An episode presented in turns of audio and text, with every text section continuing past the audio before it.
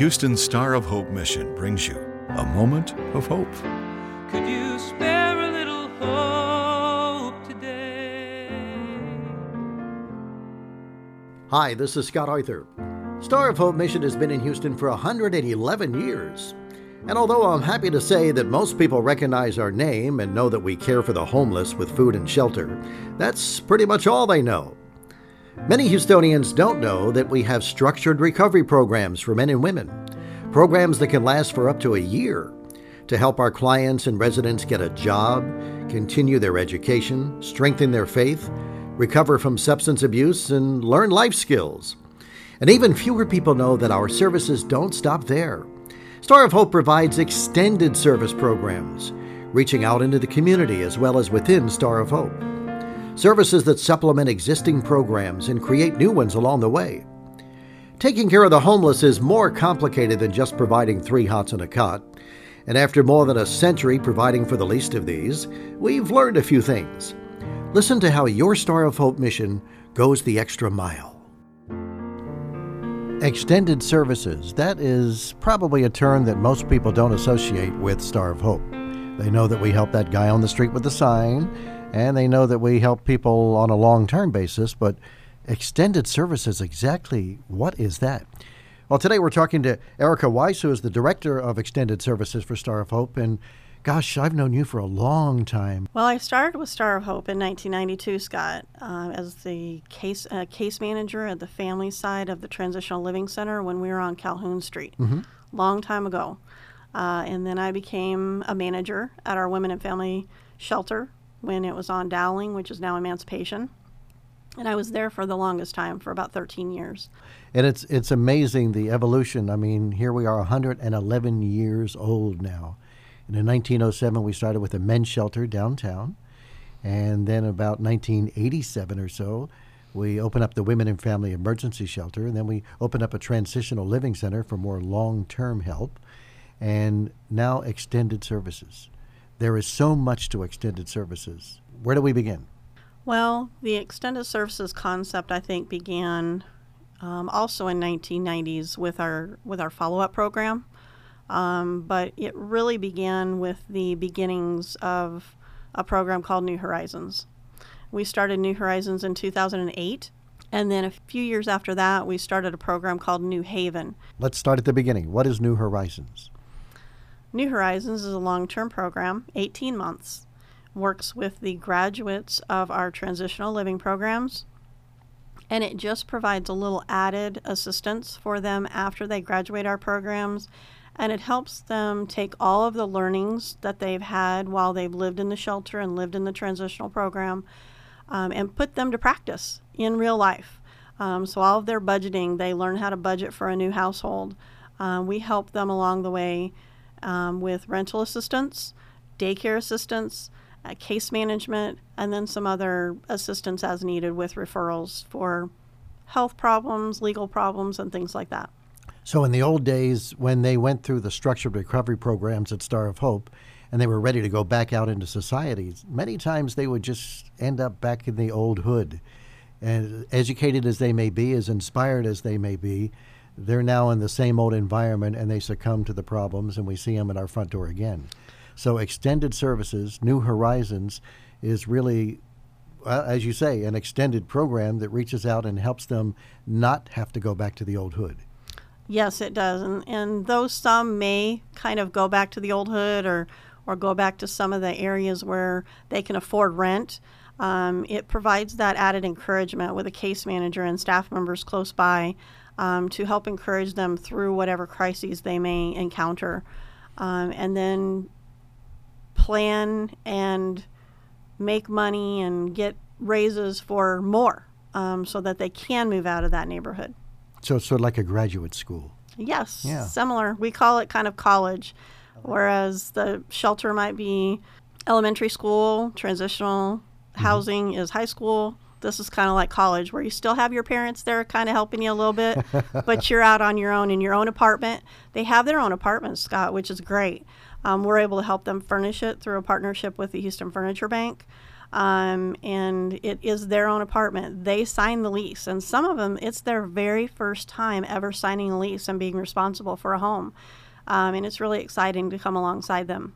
And when they're in the New Horizon program, they are actually still in touch with Star of Hope. They are. They have a case manager.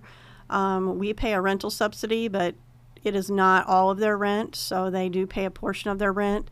Uh, and that rental subsidy decreases every six months over time. And so they're paying a little bit more and becoming a little bit more responsible every six months uh, to a point where they're totally independent and they're paying their own way for everything. Okay, that's New Horizons. That is New Horizons. What else you got?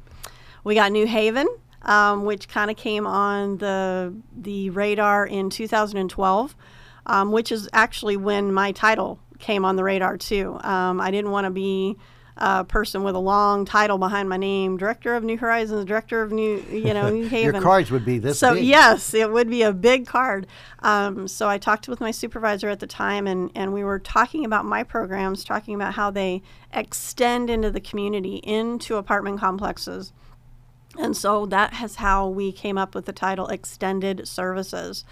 Uh, and then very soon after that, the follow up program, which we renamed Jumpstart, came in under me. Um, and that is similar in a way to New Horizons, but it's short term. It's only a six month program.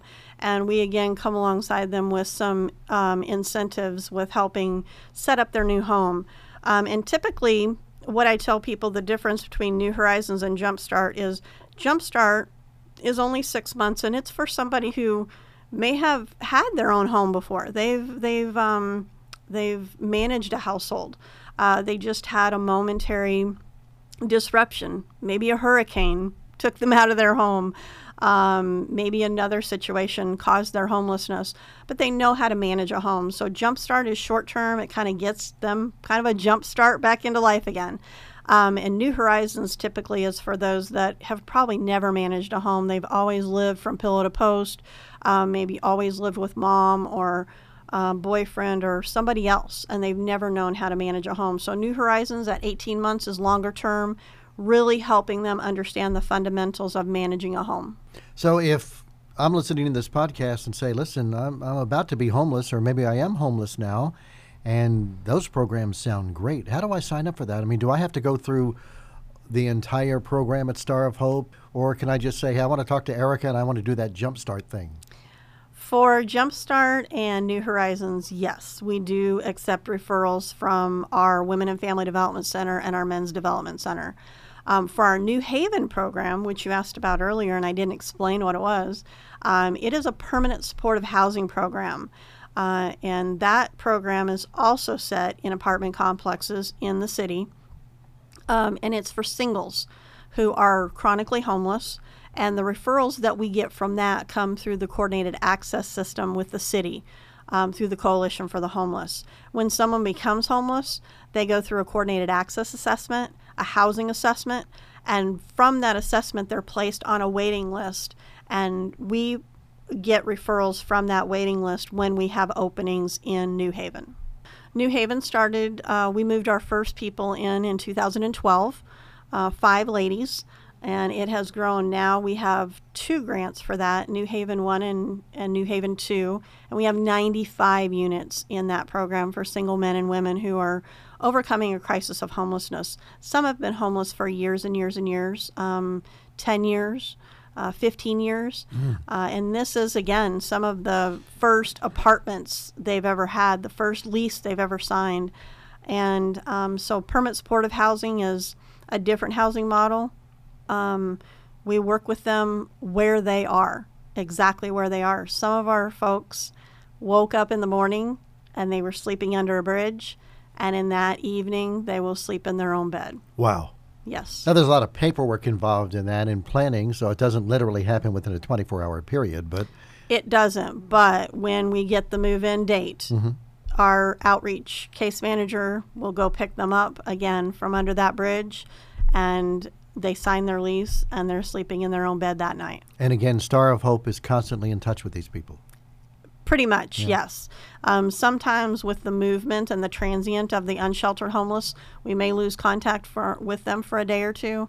Um, but with our outreach case manager, we're pretty uh, certain to pick up contact again pretty quickly. I, like you, have been on property when you actually take someone who has been living under a bridge for three years and bringing them to an apartment, whether it be an efficiency. Well, it's an efficiency apartment. is an basically, and it- efficiency. and it's it's a nice apartment, and it's probably something they haven't experienced in years and years and years, and they look around, and they're quiet, because it's like they're taking it all in. They are taking it I think they used to call it going from zero to a 100. Mm-hmm. You know, literally from under the bridge to your own place. And so many different stories. I remember one story about a man who said that he kept waking up in the middle of the night and going to the refrigerator. Mm-hmm. And you finally said, Why is that? He said, Because most of the time my food was stolen. And I wanted to make sure it was still there. Yes. Or how many of the guys would actually go and and sleep on the floor instead of the bed because they weren't used to a bed, mm-hmm. or maybe even pitch a tent inside. But you have counselors there to help them get through that. We do. We have case managers and we have wonderful community partners where we can refer for counseling, um, substance abuse treatment, and help, um, and just really helping them make that adjustment because it can be very difficult, Scott, to go from living on the streets and living in encampments where you didn't know from day to day if you were going to have food to now having a refrigerator with food in it and having belongings and items that belong to you. Um, they get um, a full set of dishes, brand new. They get a full set of pots and pans, brand new. Uh, sheets, blankets, pillows. Um, and some of these items are the first items they've ever had that were truly theirs. Um, and so it is overwhelming when they look in that apartment. And I've seen people happy just to have a trash can in their kitchen. And it just really puts things into perspective for you as a staff member when you see the excitement that these folks have um, over something as simple as a trash can, but it's meaningful. That's why I like these podcasts because people have no idea what you just said. You Mm-hmm. know, maybe they should be calling extended services the next step. It is. It You know? truly is a next step. Um, and we work with our folks that there is even a next step after that. Um, there's a there's another step of independence, and not all of our folks will get there, and we understand that. Um, there are some of our folks who will not be able to work and not be able to be self sufficient. But those that are work ready and able to work, we, we get them back to work and we get them in the workforce, even though many of them have uh, mental health or physical disorders. Um, they want to be a part of the community. They want to give back. They want to be um, useful, and they've not found themselves useful for a long, long time. Um, so those that can, uh, will get them in the workforce and, and get them paying rent, and, and eventually they will move out on their own into their own apartment. We've had quite a few people that have done that, Wow, and we still keep in contact with them too. I love that. Yeah. How about the volunteers out there that usually help Star of Hope on a regular basis? Can they help with these programs? We do have quite a few volunteers, and we have volunteers that come regularly and do a program that we call Blessed Breakfast. Um, and the, the the the kind of idea around Blessed Breakfast is threefold. Um, many of our folks are on some kind of medication um, um, to help with emotional disorders, and they need to eat breakfast a lot of times with that medication. And again, coming from a, a place where you didn't know where your next meal was coming from, remembering to eat breakfast or or um, having the the stuff to eat breakfast. Um, so eating breakfast and having that meal so that they can take their morning meds is important. And then we also want them to have a positive social interaction. A lot of our folks, when they have lived out on the streets, either isolated or had just a core group of people that they maybe trusted, this gives them a positive place to interact socially. Uh, and then many of our groups also do a spiritual devotion. And so they get a little bit of spiritual food too at that blessed breakfast. And so we're really pleased to be able to offer that. Um, we want to have it um, six days a week, every day but Sunday. We have about six or eight groups that come often, every other Saturday or the second Saturday of the month. And that's an op- opportunity for many groups to come and do that. We're talking to Erica Weiss, who is the Director of Extended Services here at Star of Hope. I want to circle back for a second. You were talking about um, some cases where the counselor or the case manager will bring someone in off the street. That's a program of extended services as well, isn't it? It is. It's our Love and Action ministry. Uh, we have our Love and Action van goes out five days a week. Um, the hours vary depending on what the needs are for that day. Uh, but our outreach case manager um, has a caseload of anywhere from 40 to 50, and uh, he impacts and engages with them where they are. If they're living under a bridge, that's typically where he meets them. If they're in an encampment, he tries to meet them there. His main duty is to engage and develop a rapport. Um, because a lot of the folks on the street um, living under bridges, a lot of the folks that you see panhandling, uh, have been out there for many, many years, and people have made them promises for many, many years that have not been fulfilled. And so they have a very, very thin level of trust. And so when our outreach case manager, Ken, goes out, he takes hope bags, which are hygiene kits, um, and uh, water. On a hot day, a cold bottle of water is amazing. Uh, and he sits with them and he just sits with them and talks and finds out what their needs are. What are your health needs? Uh, and he begins to uh, develop a rapport and a relationship to where they really truly trust him. And then when he starts to speak positive things into their lives, like maybe going to a shelter or getting a health checkup, um, or being available when we have medical outreach on Tuesdays and Thursdays to see the doctor or the med students or the physician's assistant that comes out, they will trust him now because he's developed a rapport and a communication with them to be there at those appointments. And I, and I have spoken to Ken on many occasions, and I found out that it used to be where he would spend almost all his time talking to the people on the streets or under the bridges, but now at least half his week is doing paperwork or transferring people into their own apartments and changing lives. Yes, it, has gotten very busy. Um, we just had a new um, permanent supportive housing program open up, and he's been busy getting folks approved for vouchers uh, and moved into that new place. Um, navigating is part of his pro- uh, part of his job description, um, and at times during the year it can kind of overwhelm his week. Um, but again, he's taking those folks that are living on the streets. Again, he'll pick them up in the morning. They'll be under the bridge, and by that night, they'll be in their own apartment with food and all the amenities of having their own home. Just amazing. Last year, he housed, he helped house uh, over 105 individuals Wow. in permanent supportive housing and rapid rehousing. Literally from the street to suite, as they say. Pretty much, yes. That's great. yes, So much that Star of Hope does that people don't even know about. yes. How big is your staff? Um, right now, I have about 16 um, working for me. Um, we just got approval to start our new Heights program. I know that's a lot of news and a lot of H's, um, but our new Heights program is now uh, going to be permanent supportive housing now for families in uh, one, two, and three bedroom apartments. Our same housing partner with the New Haven program has built a 187 unit apartment complex uh, down at Cornerstone uh, Community at Reed Road, uh, where we have our Women and Family Development Center. And a portion of those apartments are dedicated to what they call project based vouchers, uh, housing vouchers. And we are coming alongside New Hope Housing to provide supportive services for those 117 units. So those families will be able to see the same success that we've seen from uh, our New Haven um, participants. Erica Weiss, the Director of Extended Services for Star of Hope. Thanks for your time. You're welcome. Thank you.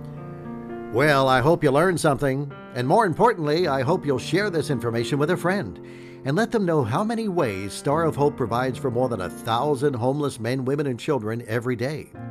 By the way, the hotline number Erica was referring to is 713 748 0700. That's 713 748 0700. Call at any time for help or to contact someone at Star of Hope. For more information and videos of changed lives, visit sohmission.org. Well, that's all for now. Until next time, keep a soul full of joy and a heart filled with hope. A Moment of Hope is produced and presented by the Star of Hope mission, ending homelessness one life, one family at a time, by providing services to more than 1,000 homeless men, women, and children each day in Houston.